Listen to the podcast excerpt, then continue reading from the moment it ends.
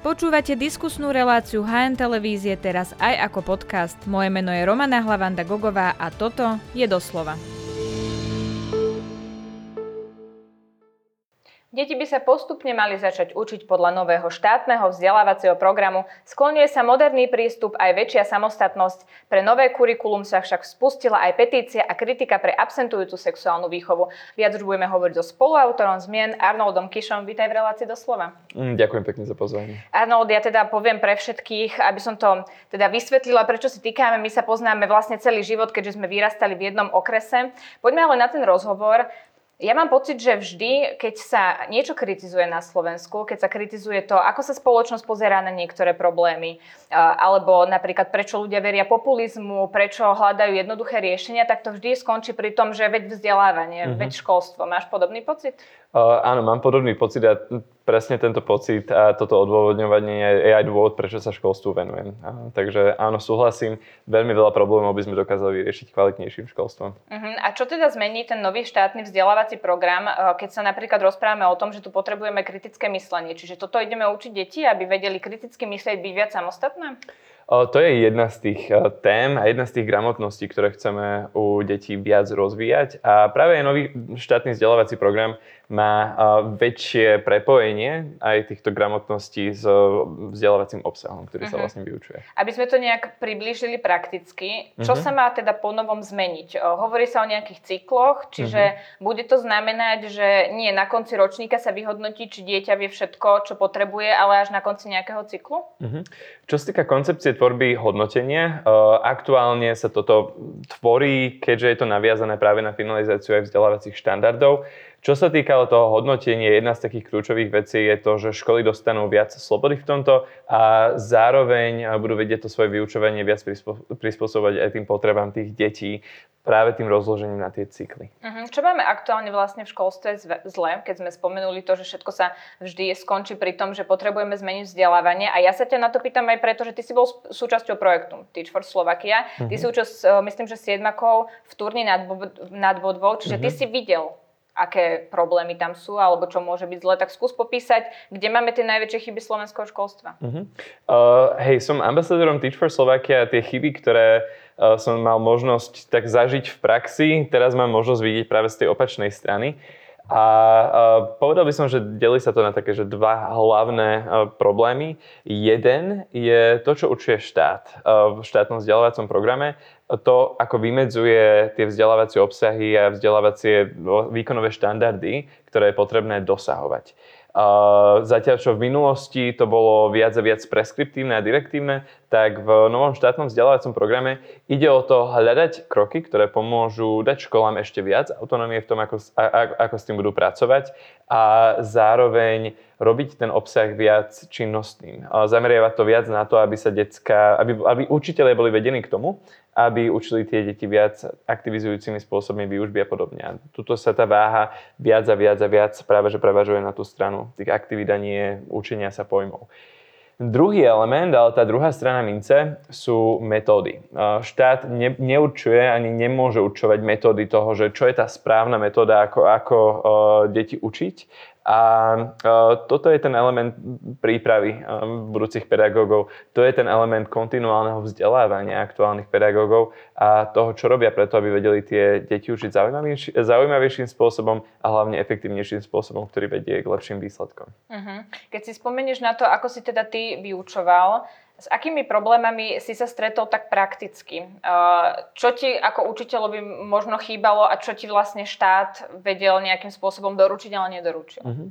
Uh, jedna z tých kľúčových vecí, ktoré mi chýbali, bol, bol práve rozvoj aj nejakých mekých zručností na tých hodinách. Uh-huh. Že ja som keď som nastúpil, tak som mal triedu, kde tie decka boli, čo sa týka vedomostí, boli, boli taký priemer. Že niečo vedeli, niečo nevedeli, niektorých niečo baví, niektorých niečo nebaví.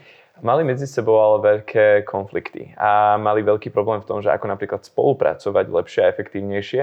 A toto je niečo, čo mi štátny vzdelávací program na túto otázku veľmi neodpovedal, že ako zlepšovať alebo ako by sa postupne dalo zlepšovať táto zručnosť spolupráce, táto meká zručnosť.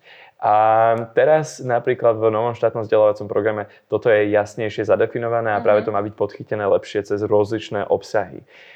Tých problémov samozrejme bolo viac, keď sa bavíme o hodnotení, tak uh, ja som druhý ročník svojho učenia som mal uh, žiakov, ktorí dvakrát prepadli alebo trikrát prepadli a ich šanca uh, naviazať na to vzdelávanie po základnej škole nejaké ďalšie vzdelávanie bola v tomto výrazne obmedzená. A nebolo to iba ich chybou, bolo to, bolo, je to vec generačnej chudoby, že tento komplex, uh, tento, uh, tento problém, čo sa týka inkluzívneho vzdelávania, je obrovitánsky. Jeden zo spôsobov, ako sa to adresuje v štátnom vzdelávacom programe, je práve cesto vzdelávania na tie cykly. Že škola si môže viac zvedomiť to, ako chce rozložiť to vzdelávanie, ako chce rozložiť aj to hodnotenie, tak aby to viac reflektovalo tie diverzné potreby detí. Uh-huh. Pritom mi napadlo, či je dobré dávať takú voľnosť školám. Prečo sme si istí, že toto je ten správny spôsob? Uh, tam, kde je daná voľnosť, tak tam, kde, tam je potrebné aj dať tú podporu. Uh, sme si istí, že tá voľnosť viac pomôže uh, v tom, že tie školy, ktoré už momentálne majú veľa príkladov dobrej, dobrej praxe a tých máme na Slovensku veľa, tak im to umožní ešte viac sa v tomto rozvíjať. Zároveň nám to umožní to, že, sme, to, že sa rozvíjajú regionálne centra podpory učiteľov, v, v, vlastne majú byť rozmiestnené po celom Slovensku, majú byť 32, tak uh, aj toto pomáha distribuovať to know-how uh, lepšie. Um, a teraz som Čiže prakticky učiteľ, ktorý bude mať pocit, že potrebuje nejakú podporu, uh-huh. tak bude mať komu zavolať a uh-huh. opýtať sa, čo má robiť ďalej? Ďakujem, áno, že si ma privedla späť. Áno, toto je jedna z tých kľúčových vecí. Takže ak uh, je daná tá sloboda, potrebuje to byť aj podporené metodicky, potrebujú, potrebuje škole byť daná tá podpora, a pá, práve táto podpora je jedným z tých kľúčových elementov tej implementácii štátneho vzdelávacieho programu. Jedna vec je príprava, jedna vec je tvorba vzdelávacích štandardov, uh-huh. čo je ale najkľúčovejšie, je, že v nasledujúcich troch rokoch sa to ide implementovať a školám na základe tých potrieb, ktoré sa aj identifikujú, že škola povie, že toto by potrebovala vzhľadom na tieto svoje o, okolnosti, vieme pripraviť podporu, ktorá tej škole výrazne pomôže, ktorá tým jednotlivým učiteľom výrazne pomôže. A toto je za mňa aj najdôležitejšia vec, ktorú momentálne učitelia, ktoré majú obavy z tej zmeny, potrebujú pochopiť. Tá zmena je tu robená preto, aby sa aj im lepšie učilo. Nemá to byť iba nejaká taká reforma, aké boli robené doteraz, že vytvorí sa to cez leto a od septembra bum, učte, ale ide o to postupné zavádzanie a ide o to, aby sa to zavádzanie robilo v spolupráci s tými školami, ktoré to praktizujú. Aj teraz sa môžu vlastne školy pri, uh, prihlásiť uh-huh. do pilotného ročníka overovania a postupného zavádzania. Čiže prvý rok to bude na 30 školách a potom z roka na rok bude tých škôl pribúdať? Áno, potom z roka na rok už pôjde o ďalšie stovky škôl a plošne sa nový štátny vzdelávací program bude spúšťať v roku 2026. Prví absolventi a absolventky budú v roku 2035. Uh-huh.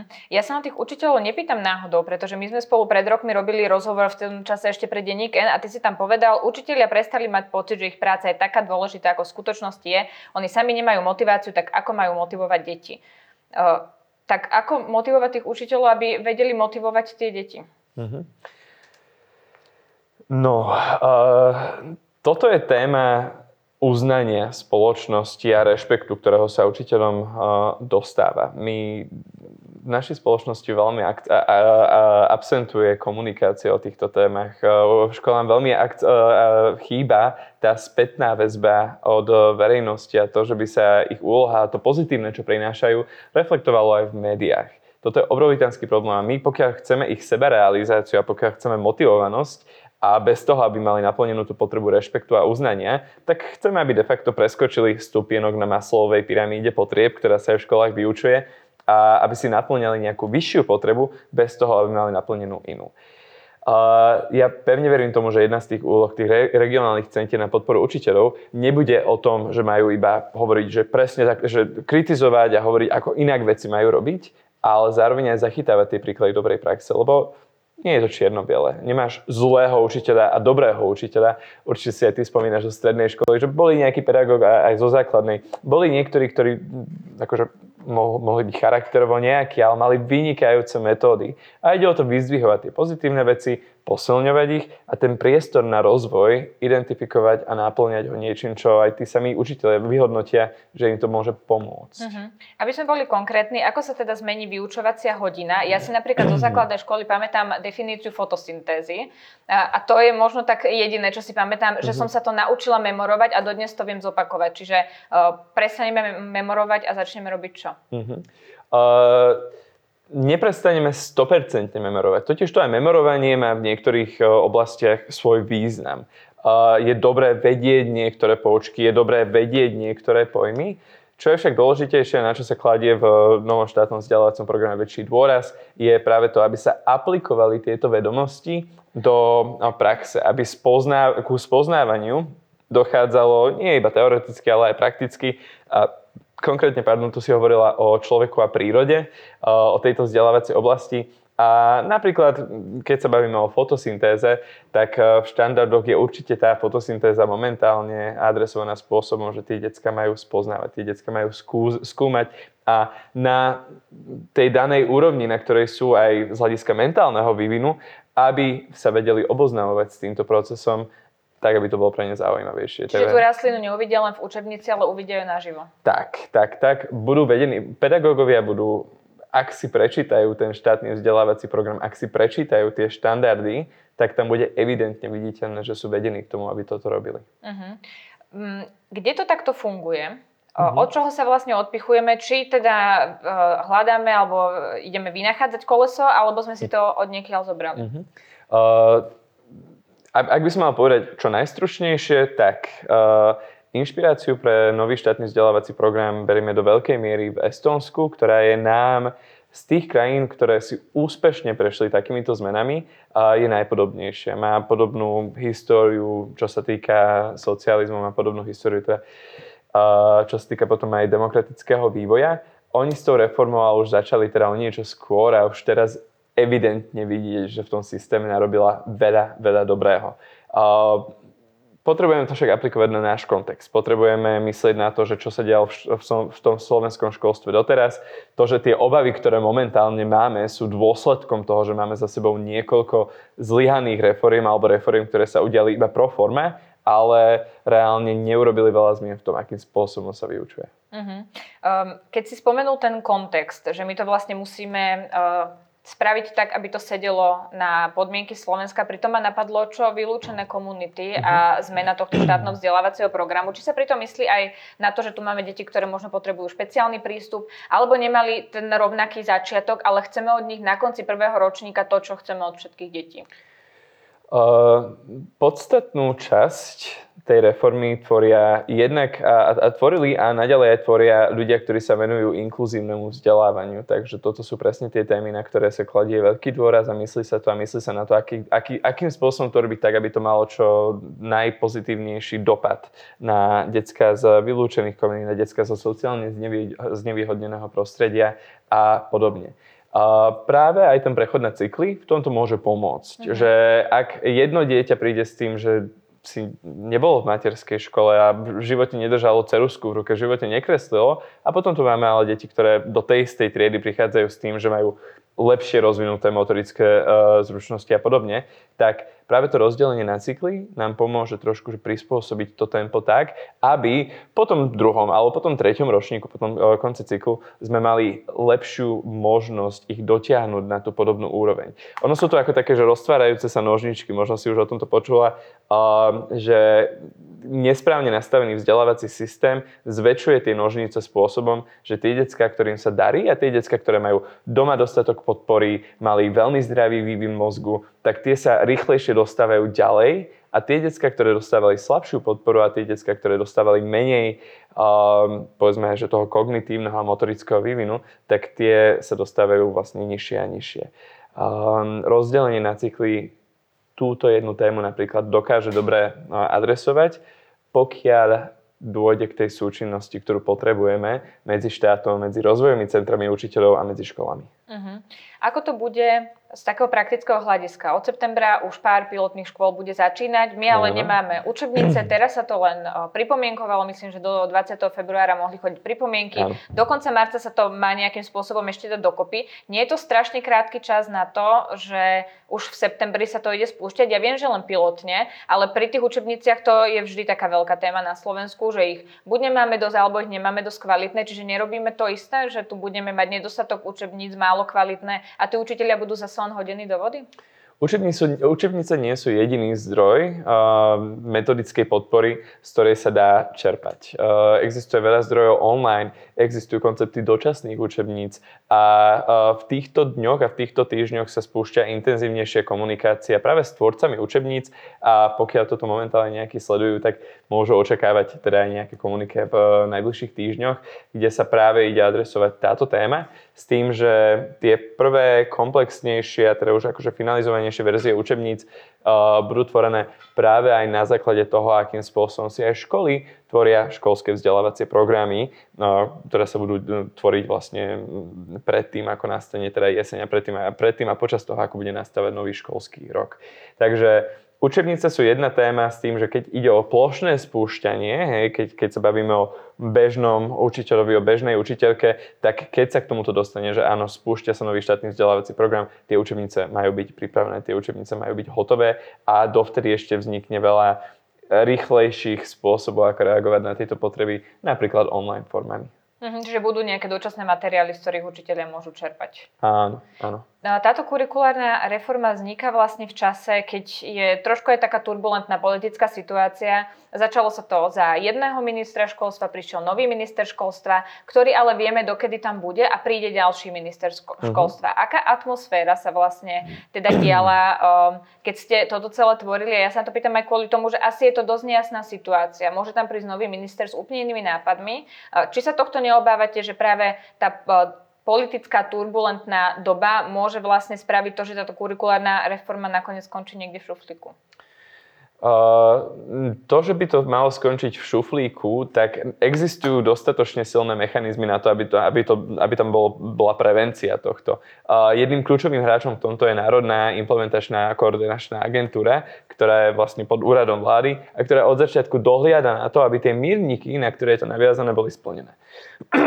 ono, je to naviazané na žiadosti o platbu, ktoré vždycky vlastne prisunú niekoľko stoviek miliónov eur na základe toho, ako boli splnené tie milníky. Čiže plán obnovy. Áno, s tým, že ale toto bolo tvorené s tým, že vedelo sa, že dôjde k zmenám na tom top manažmente. A práve preto taký ten kľúčový princíp v tomto je odbornosť. Nejaké turbulencie určite akože nepomôžu a, a dokážu tomu procesu uškodiť. Našťastie sa ale robilo všetko preto, aby ten, aby ten systém bol rezilientný a našťastie to nemá byť unáhlená reforma. Má ísť o niečo, čo má byť postupne zavádzané, postupne spúšťané a toto je ten najsilnejší element, ktorý pomáha tú reformu akože robiť rezistentnou voči takýmto otrasom. Zhoršilo to ale atmosféru pri tvorbe? Žiadne zmeny nepomôžu e, lepšej atmosfére, nech ide o akékoľvek. Takže uh, urobilo to do istej miery tú tvorbu ťažšou a potrebujeme sa ale sústrediť na tú budúcnosť a potrebujeme sa sústrediť na to, čo dokážeme čo najlepšie, trvalo udržateľne urobiť preto, aby to bolo odborne, kvalitne spracované. Uh-huh. Má minister možnosť zasahovať do toho, čo sa v tej zmene vlastne objaví v tom vzdelávacom programe? Ministerstvo, ministerstvo a minister tú samotnú celú zmenu potrebuje schváliť. A potrebujeme myslieť na to, že akékoľvek zmeny, ktoré sa udejú, tak potrebujú byť pripravené na to, že pokiaľ príde verejná kritika, ktorá príde tak či tak. Mohli by sme sa sebe viac snažiť, sme na Slovensku, tá kritika príde a ministerstvo sa potrebuje pozerať na to, ako tie zmeny urobiť tak, aby tá kritika bola čo najmenšia, aby to bolo vyvážené, aby tam neboli nejaké ideologické zásahy, aby nebolo možné povedať, že ale vy ste tú koncepciu vzdelávania urobili kvôli takýmto politickým cieľom. Mhm, ja sa na to pýtam aj kvôli tomu, že teda príde ešte ďalší minister, čiže uh-huh. či je tu obava, že začne 30 škôl v tom jednom programe, pridá sa ďalší rok e, nejaký, nejaký ďalší počet škôl a potom príde minister a spraví tam nejaké výrazné zásahy. Či toto hrozí? Um, toto podľa mňa nehrozí a hlavný dôvod, prečo to nehrozí, je práve aj distribúcia tej zodpovednosti, ktorá momentálne je ešte stále centralizovaná hore v tých inštitúciách, ale už postupne sa to prenáša najmä cez regionálne centra podpory učiteľov do celého systému. Čím je systém viac centralizovaný, čo sa týka direktívnosti hore a čím je to silnejšie hierarchické, tak nejaké zatriasenie tým vrchom zatriasie, zatrasie všetkým. Keď ale dochádza k tej distribúcii postupnej, tak to jedno malé zatriasenie niekde nemusí už spôsobovať také veľké problémy. Uh-huh. Hovorilo sa, alebo teda označuje sa minister, ex-minister Gerling za a minister Horecký zase za konzervatívca. Ja strašne nemám rada toto škatulkovanie, ale zmenilo niečo ten nástup ministra Horeckého? Zmenilo sa tam niečo ideologicky? Nie. Nie, a, a naozaj akože mám, nemám problém povedať, a, že som veľmi rád, že obaja ministri kladli dôraz práve na tú odbornosť. Ono veľa informácií sa pohybuje médiami momentálne o tom, ako existujú nejaké ideologické zásahy a podobne. O, tie zásahy vychádzajú z odbornej diskusie a aj pri odbornej diskusii nájdeš argumenty, ktoré sú viac naklonené na jednej strane, nájdeš argumenty, ktoré sú naklonené viac druhej strane, čo je kľúčové, aby tá odborná diskusia prebehla, aby sa, aby sa hľadala tá cesta, ktorá je, a toto neviem dostatočne prizvukovať, ale tá cesta, ktorú hľadajú obe strany, je to, aby to bolo najlepšie pre deti. Že pri týchto diskusiách uh-huh. vždy potrebujeme pripomínať a našťastie pri ministrovi a odborníkoch toto netreba pripomínať, lebo si to uvedomujú, že tie deti sú to, o čo ide. Ide o to, aby sme mali tú budúcnosť Slovenska čo najlepšiu práve cez to, aké vzdelávanie sa dostáva tým deťom. S tým sa dá len súhlasiť. Napriek tomu prišla kritika pri sexuálnej výchove. Dokonca sa spustila petícia, ktorú teda začali autorky tých zmien, ktoré teda zapracovali tie novinky do nového štátneho vzdelávacieho programu. Oni teda upozorňovali na to, že minister tam robil zásahy, najmä čo sa týka teda antikoncepcie, čo sa týka sexuálnej orientácie. Robil tam minister takéto zásahy? Uh, nie. Konkrétne čo sa týka antikoncepcie, tak tam ani nebolo možné robiť nejaké veľmi tie zásahy, pretože samotné to slovo antikoncepcia tam ani nebolo spomínané. Ono došlo k istej mizinformácii, zmene informácií medzi uh, dvoma ľuďmi a tým pádom sa táto informácia dostala von, čo bolo nešťastné, lebo všetci sa toho okamžite chytili, lebo a minister ide vyškrtávať antikoncepciu, si niektorí ľudia mysleli. Uh, nie. Ono, to, táto diskusia, táto komunikácia a návrhy ministerstva v niektorých témach prišli v tom, prišli pred zverejnením, pred zverejnením tých štandardov a išlo tam o to, špecifikovať niektoré témy, čo sa týka sexuálneho reprodukčného zdravia viac. Bolo identifikované, že toto môže byť veľmi citlivá téma pre spoločnosť. No pri tej antikoncepcii, aby sme boli konkrétni, to malo byť o tom, že povieme, aké sú možnosti a druhy antikoncepcie, ale už nepovieme, kde sa dá zohnať a akým spôsobom ju používať. Toto je, a toto je presne ten problém. Táto diskusia je už vecou metodiky. Toto je niečo, čo v štátnom vzdelávacom programe nemá čo robiť, pretože štátny vzdelávací program má určiť rámec tej témy a potom už nechať na jednotlivých školách, ako si vyberú, že túto tému chcú adresovať do detailu. Je tam dôležité pomenovať niektoré koncepty, je tam dôležité pomenovať to, aby sa tie témy riešili bezpečne, ale potom už je výberom každej jednej školy, ako si v školskom vzdelávacom programe definuje, že tieto, tieto témy ide adresovať. Takže... A nie je to bezpečne práve to, že povieme, ako správne tú antikoncepciu používať? Lebo keď to nepovieme v škole, uh-huh. tak to deti budú hľadať na internete. Uh, treba to povedať, Treba to však povedať v metodických príručkách, treba to adresovať v učebniciach, treba to adresovať v tých materiáloch, ktoré už konkrétne tie Čiže ciele... Čiže išlo o to, že v tom novom štátnom vzdelávacom programe to bolo uh, zbytočné do detailov, lebo na to máme iné príručky?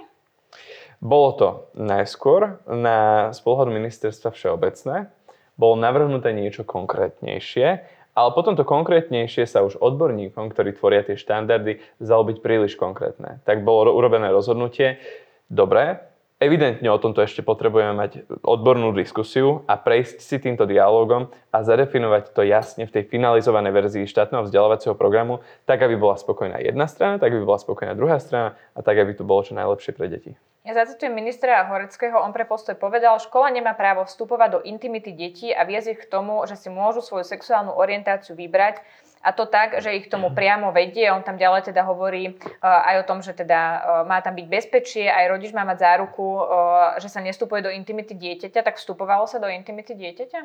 Súhlasíš s tým, čo povedal minister? Nevstupoval sa do intimity dieťaťa, ale pedagóg, ktorý v tomto nemal dostatočnú podporu alebo že nie v tej téme dostatočne znalý, by sa mohlo stať, že, vstup, že by vstúpil na základe toho, ako bol ten štandard napísaný do tej intimity. A toto bolo práve vecou tej diskusie. A akým spôsobom ten štandard napísať tak, aby tam nebol priestor pre to vstupovanie do identity a do, do súkromných vecí, ktoré to dieťa si má ponechať súkromne, ale zároveň, aby to dieťa vedelo robiť informované rozhodnutia na základe toho vzdelávacieho obsahu. Čím si teda vysvetľuješ to, že autorky spustili petíciu a začala sa okolo toho taká kritika? Ja som veľmi vďačný za to, že autorky spustili tú petíciu.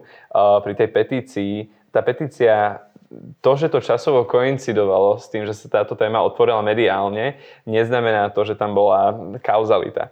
A tie autorky, ktoré pozdravujem, že osobne ich poznám a veľmi obdivujem, som veľmi rád za to, že otvárajú tú tému, chceli poukázať minimálne tými desiatimi tisícmi podpisov a som rád, že sa im podarilo vyzbierať ešte viac na to, že toto je téma, ktorá v spoločnosti rezonuje a ktorú potrebujeme pokryť v štátnom vzdelávacom programe a spoločnosť sa na to potrebuje sústrediť. A ja veľmi dúfam, že takéto snahy mimochodom budú pokračovať aj ďalej, lebo zachytenie bezpečnej vzťahovej a sexuálnej výchovy v rámci štátneho vzdelávacieho programu je jednoznačne jedna z tých vecí, ktoré potrebujeme pokryť. Na druhej strane potom máš aj témy kritického myslenia, potom máš aj témy environmentálnej gramotnosti a podobne. A čo sa už ale stáva, je, že keď sa príliš veľa pozornosti upriami na jednu tému, tak tie ostatné potom dostávajú menej priestoru. Áno, to je pravda. Aký um, na konci by teda mal byť žiak, ktorý už absolvuje ten nový štátny vzdelávací program? O čo by mal byť iný, ako napríklad my, ktorí sme vyšli z tej základnej školy podľa starého štátneho vzdelávacieho programu? Uh-huh. Uh, ja keďže som bol jedným z tých tvorcov napríklad uh, sociálnej a emocionálnej gramotnosti a toho štandardu, ktorý sa teda prenáša do viacerých tých vzdelávacích oblastí, tak som to zvykol popisovať takto. To, či momentálne svoje dieťa dáš do nejakej národnej, náhodnej štátnej školy a to, či sa bude venovať na vyučovacích hodinách rozvoju mekých zručností, je momentálne viac menej otázkou náhody. Hej, že je tam taký pedagóg alebo taká pedagogička, koho to baví, má to, má to škola v nejakém, akože má škola nejakú, nejakú kultúru, nejaký etos, ktorý sa snaží prenášať do toho vzdelávania. Momentálne je to lotéria. Mhm. Hej, buď áno, buď nie. Ak máš šťastie, tak áno. Ak nie, tak nie. A jedna z tých uh, kľúčových vecí, o ktoré sa snažíme, je o to, aby toto nebola otázkou náhody, aby to nebol bug, ale aby to bol feature, aby to bolo jednoducho súčasťou toho systému uh, inherentne, tak aby sa toto dialo. Takže uh, zodpovedných ľudí, ktorí sú schopní samostatne myslieť, ale spolupracovať pri riešení rozličných problémov a využívať pritom tie vedomosti, ktoré im tá škola dodá a sprostredkuje cez a, aktivity, cez činnosti. Mm, tak ja dúfam, že sa vám to podarí a že na konci to bude celo úspešný príbeh a úspešný projekt. Ďakujem ti veľmi pekne, že si si na nás našiel čas. To bol spoluautor reformy Arnold Kiš. Ďakujem za pozvanie.